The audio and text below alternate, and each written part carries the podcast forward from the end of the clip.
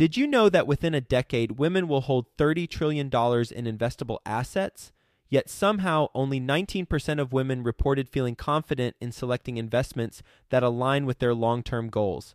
Our friends at Invest Her are out to change that. Invest Her Con is the number one premier conference for women in real estate, and it's happening June 2nd through the 4th in Austin, Texas. Invest Her Con is not just another real estate conference. It's a transformational experience focused on real estate investing, business strategies, and self care tactics all designed to help women take control of their financial futures. Gain the knowledge and skills you need to grow your portfolio and build a sustainable business, all while connecting with over 500 women who are playing at the same level. To learn more and to get your tickets, visit investhercon.com today and use the code 100best ever to get $100 off your ticket. That's investher, H E R, con.com promo code 100 best ever to get $100 off your ticket. Quick disclaimer the views and opinions expressed in this podcast are provided for informational purposes only and should not be construed as an offer to buy or sell any securities or to make or consider any investment or course of action.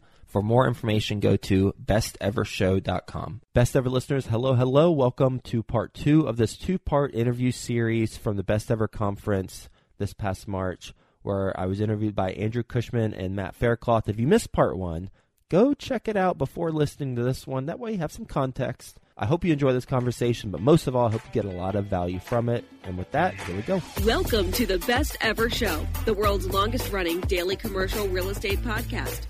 Our hosts interview commercial real estate experts every day to get you the best advice ever with none of the fluffy stuff.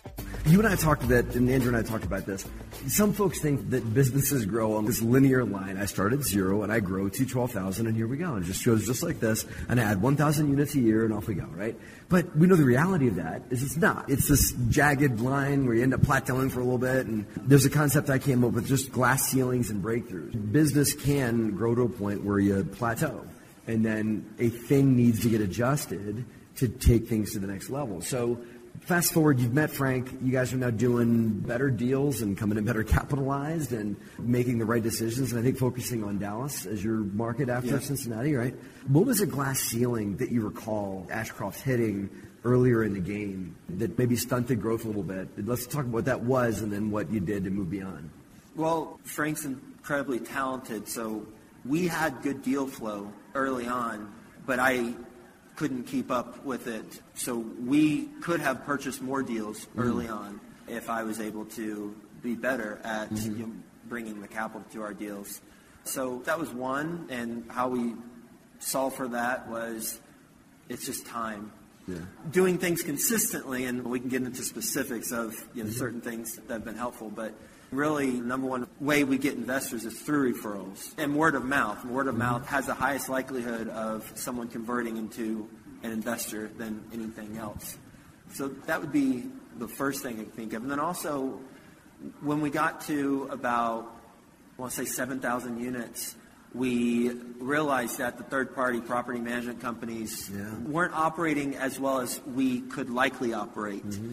And Frank spearheaded that. I did not. Mm-hmm. But he built out the property management business. So we have our own in-house property management company, Birchstone Residential. And they do not manage anyone else's properties other than our properties. Mm. And when we're able to do that, it eliminates a lot of the red tape that's involved, as well as any potential price gouging that could take place with a third party property management company. So integrating property management, integrating construction, buying our supplies overseas to isolate the variable of costs going up. We just buy all of them at once, ship them to a warehouse that we lease in Dallas. We have a team that does renovation kits, and those renovation kits then get shipped out to each of the apartments. So it's like a little mini Amazon warehouse. So having vertical integration has been really beneficial and helped us scale and be more efficient, which also helps us win more deals because we're able to not be at risk of price increases for supplies, for example, because we've already bought them. We already know what they are. Uh, so th- those are a couple things that come to mind. Mm-hmm. So you mentioned about converting investors, and your best source is referrals, word of mouth, that kind of input. I think one of the challenges, even more so in today's market than a few years ago, is understanding how much you can raise. So you mentioned you thought you could raise 500, you ended up at 843. We just completed a raise where it was one of the bigger ones we've ever tried. I candidly wasn't sure if we were going to be able to hit it or not, and it sold out pretty quickly. But for any of us who are attempting a raise in this environment where things have changed, people are a little more cautious, a little more reticent to invest or do things. A lot of people just want to sit on the sidelines. For both large and small syndicators or sponsors, how do you recommend we gauge how much we can go out and raise? In the beginning, I tell people if you're doing your first deal and you need a million, get commitments for two million. Absolutely. You know, what Yeah, would you say? It depends on where you're at in your journey. If you are starting out and we're talking about your immediate network, people have known you for a very long time, then I've seen about a 20% conversion rate from those individuals. The challenge is as you continue to scale and you do more deals, you'll need to expand outside of that immediate circle. And that's where you get down to a conversion rate of 5 to 10% mm-hmm. of the individuals that are in your database will actually be investing with you. The three main variables that will determine if someone invests with you or not, or the likelihood of them investing with you. One is how well do they know you? Two is how well do they know real estate? And three is how well do they know the markets that you're investing in? I found that if they know you and they trust you and they like you and they are familiar with real estate and they understand the high level mechanics of it and if they know the market that you're investing in, that will increase tremendously the conversion rate that you have with mm. your investors. So what you can do with that information is being intentional about where you go and how you approach finding new investors. I'll use Bigger Pockets as an example. It's not really much of a lead source for us now, but in the early days it was because I was pretty active on Bigger Pockets. So people knew me already, and people are there to talk real estate. so checks that box. And then the market. We always invest in larger markets, so that's not really a challenge for us. But that's an example of, generally speaking, a source that checks those boxes and will help with higher conversion rate than, say, a physician's conference. Mm-hmm. A physician's conference, a lot of high net worth individuals, but they might not know you. If they don't know you, that's a challenge. You're having to immediately establish rapport. They might not know real estate, depending on their background. They may or may not know the market. So it's a great conference to attend, and it's a great conference to start establishing those relationships, but then the follow up becomes paramount, as it is with any relationship. But those are the three things that will help you shortcut things and get a higher conversion rate.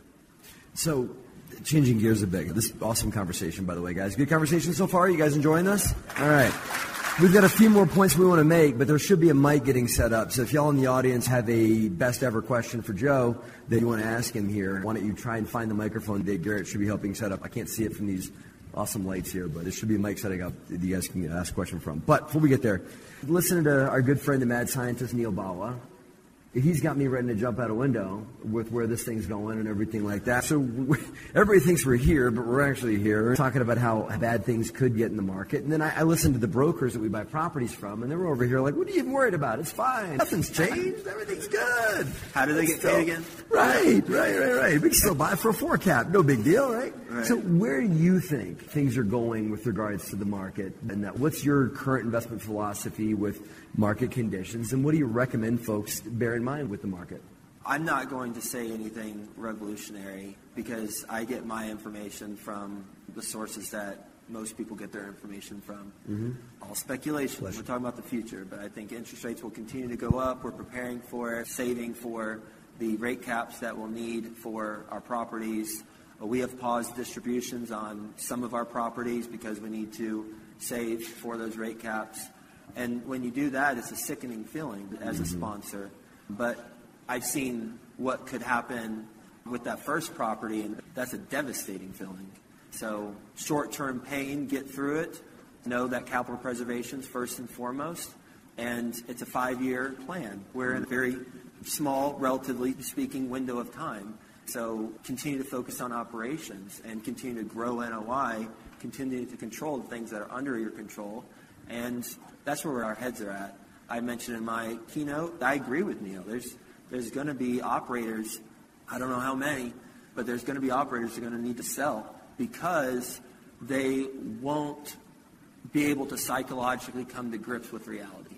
Mm. And they won't want to have conversations with investors about capital calls. We've never done a capital call, but there will be groups that need to do a capital call and they won't. Therefore, they will sell.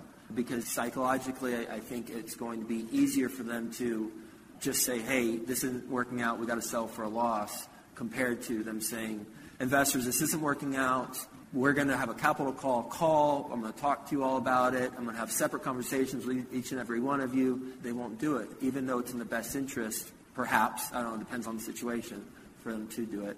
So there will be buying opportunities, I believe, this fall and this winter. So we're preparing our investors for those buying opportunities, and we've got a fund that's ready to capitalize on those opportunities. We'll get back to the show, but first, some sponsors I'm confident you'll find value in learning more about. Deciding how to invest your capital is more challenging than ever. That's why it's never been more important to partner with a company with a solid track record and that has thrived through various economic cycles. Companies like BAM Capital. BAM Capital is a trusted multifamily syndicator that has delivered a historical average of over 35% IRR with an average hold period of three and a half years. BAM Capital has never missed a preferred payment never lost an LP's investment, and never called capital past the subscription amount. BAM Capital is currently raising capital for a fund designed for accredited investors targeting a 15 to 20% IRR and a 2 to 2.5x equity multiple to its investors over a 3 to 5 year hold period.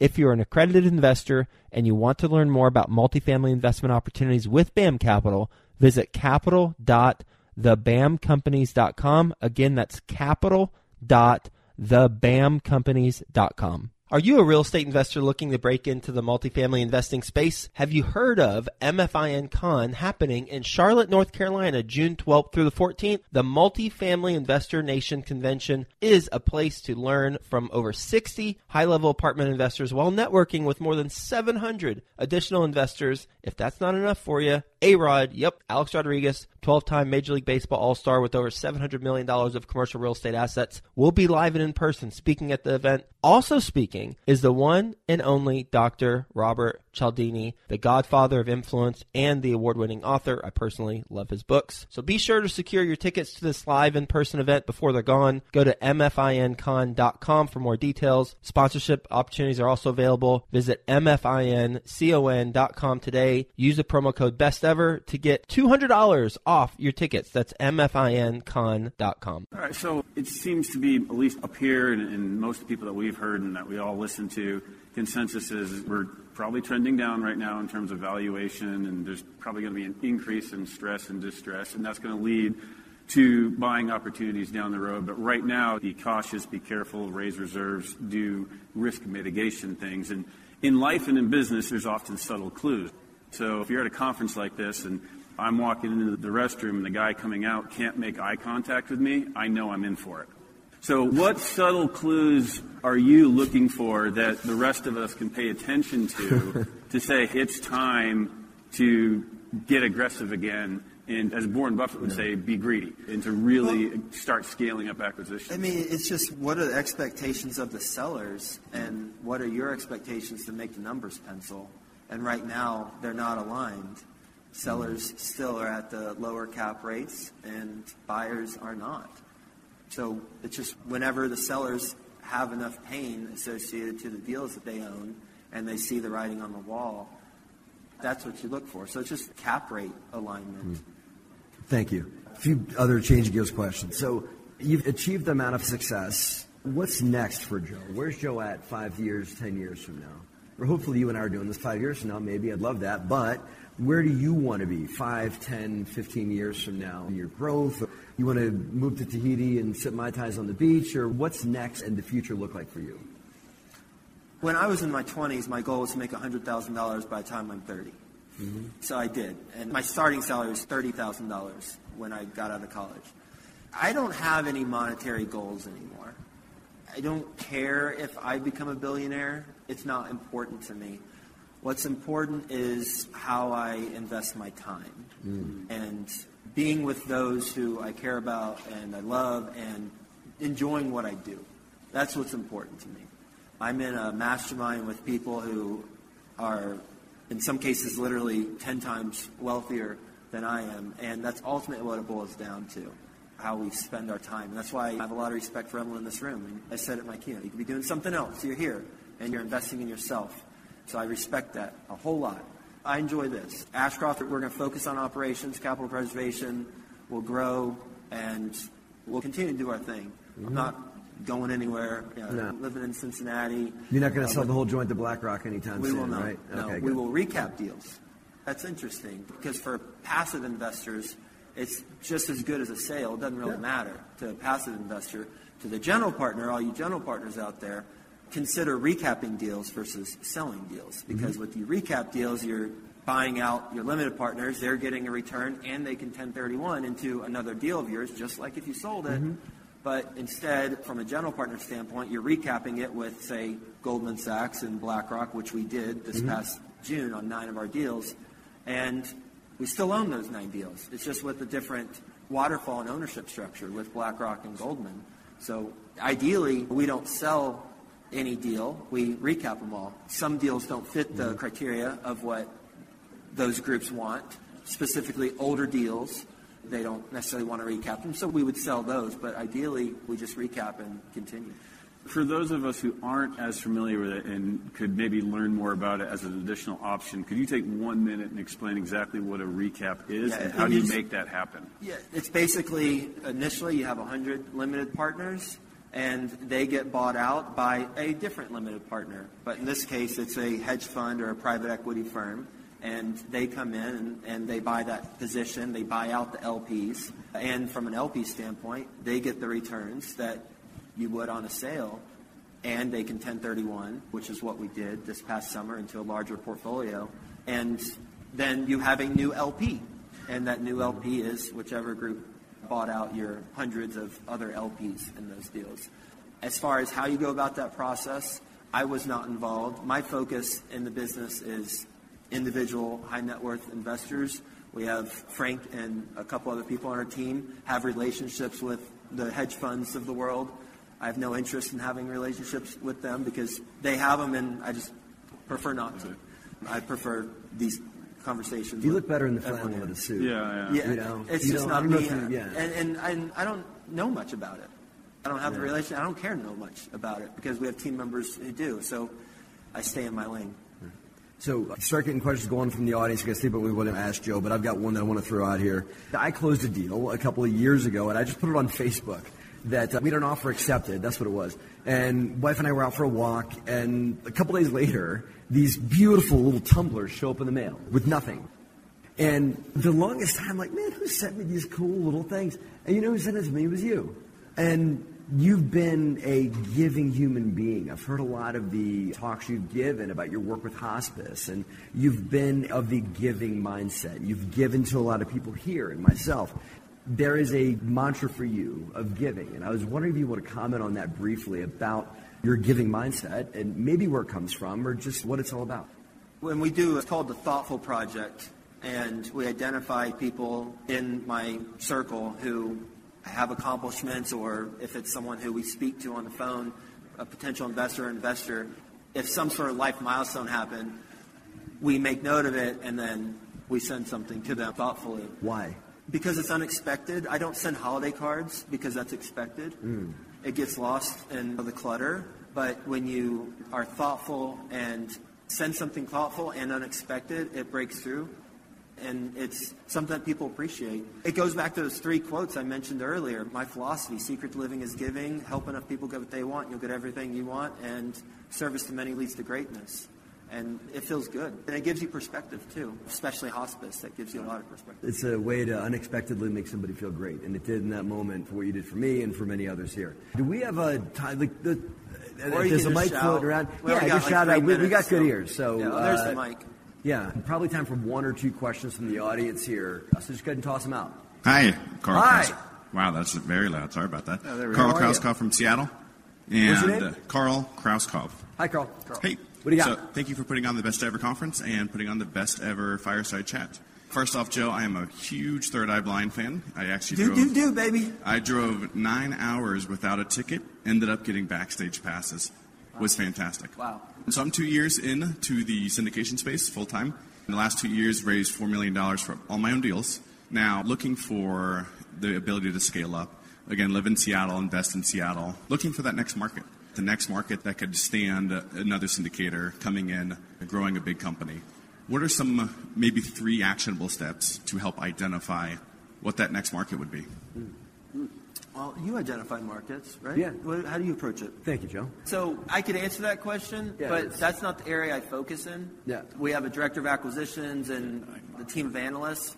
So figured What I, that might here's be what I better would from say. that. You're likely putting that on your own shoulders, and you should maybe find yourself a phenomenal partner that can help you with that, that is, becomes a market expert. So we have an assessment outside that's maybe what Joe's referring to. If you should scale your business on attracting more and more capital to yourself, while you also maybe attract somebody in this room that is a market expert in a market that has good fundamentals. And there's many, many markets in the U.S. that have good fundamentals that are likely going to be recession proof or lighter economy proof. I would look for markets that have diverse job bases and then find yourself a person that is an expert in that market that can infiltrate it for you and produce deals for you and your investors to enjoy without you having to be the one to go out there and do. Because you're really just create more work for yourself and spreading yourself too thin if you're the one that finds the market. This is a book called Who Not How. So I would apply the who not how concept to that. It reminds me of when is a good time to invest in real estate, right? Now and tomorrow and yesterday, you can make money in any market. You can. And it's awesome that you live in Seattle and you invest in Seattle because you know Seattle. I was born in Flint, Michigan. My family moved from Flint to Houston when I was three because unemployment went through the roof. So there are some markets you've got to be careful of. But the Sun Belt, by and large, you're going to be good. It's a matter of how do you execute in the market and how do you find those deals and how do you execute in the market. That's really where you're going to make the money because most of the large cities in the Sun Belt would work for you. It's what is your unique differentiator that allows you to have a competitive advantage in whatever city you pick. Carl, we've got an extensive screening process for picking markets, but I'll give you the, the top four. Population growth, job growth, because jobs actually follows people. You want landlord and business friendly, and then also you want an area where rents are affordable, where you have room to grow and people aren't going to be not paying rent because of inflation. So we're already out of time, unfortunately. So, Joe, you know I have to ask you this question. For everyone sitting here in the audience today, what is your best real estate investing advice ever? Have you ever been asked that question? You- You've asked Uh, that maybe- question I to don't know. thousands and thousands of people. I mean, has anybody ever asked you that question? Me? I don't know. I'm not sure. I would say my First best time ever. advice is take all the free advice that you can get, then decide what you want to do with it. There you go. Well said. Guys, Joe Fairless, everyone. Let's give him a round of applause. Hi, best ever listeners. Joe Fairless here again. And one last thing before you go, would you like to receive a short weekly email with proven tips from experienced investors, free tools and resources, and a roundup of the week's most relevant news and best ever content?